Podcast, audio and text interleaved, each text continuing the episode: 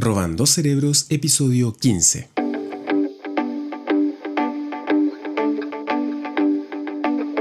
Y volvemos a acudir al gran Facundo Manés, este escritor neurocientífico argentino que a mí me encanta, siempre está escribiendo cosas, siempre está pensando, reflexionando y compartiéndolo en redes sociales, siempre escribiendo columnas para diferentes diarios. Por ejemplo, ahora eh, rescatamos una de diariopopular.com.ar. Ahí comparto una reflexión muy interesante respecto a los sesgos cognitivos, el conflicto cognitivo, los sesgos de confirmación.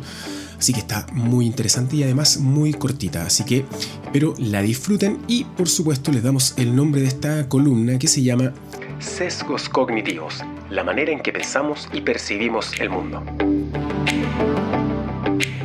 Nuestra percepción del mundo no es una copia exacta de la realidad, sino que se filtra a través de nuestras creencias y nuestra propia historia. Tanto que, mm, aunque enfrentemos datos objetivos que contradigan esta visión previa, nos resulta muy difícil cambiarla. Se trata de un conflicto cognitivo que experimentamos al ver amenazada nuestra forma de concebir las situaciones Así se pone en juego la propia identidad. Nuestra mente incluso es capaz de hacer malabares para mantener la coherencia entre los pensamientos. Los sesgos cognitivos son esquemas mentales que ayudan al cerebro a procesar la información y dar respuesta a situaciones a las que se debe enfrentar de manera rápida.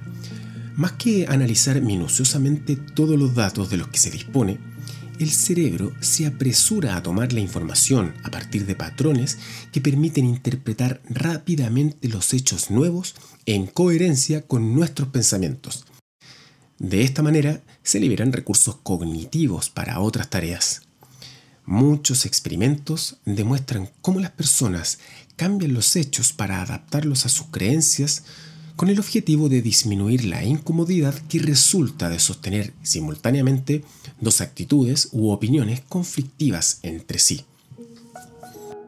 El llamado sesgo de confirmación actúa en este sentido. Consiste en buscar información que apoya las opiniones que sostenemos.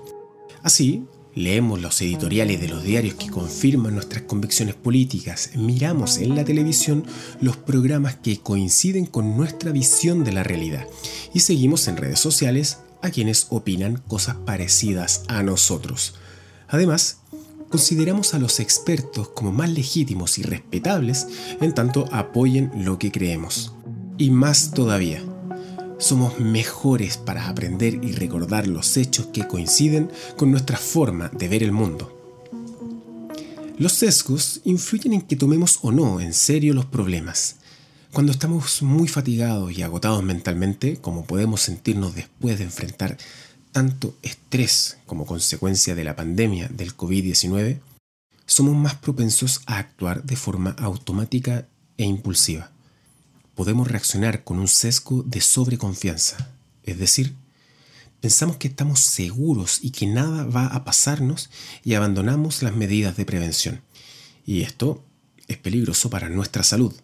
Para moderar el efecto de estos sesgos cognitivos en nuestras creencias, decisiones y conductas, es muy importante saber que existen y reflexionar sobre ellos tener mayor capacidad de pararse en distintos lugares, de observar a través de diferentes perspectivas y de permitirse abordar diversas ideas, ayuda a comprender a los demás, sobre todo a aquellos que no piensan de la misma manera que nosotros, y nos ayuda a vivir mejor en comunidad.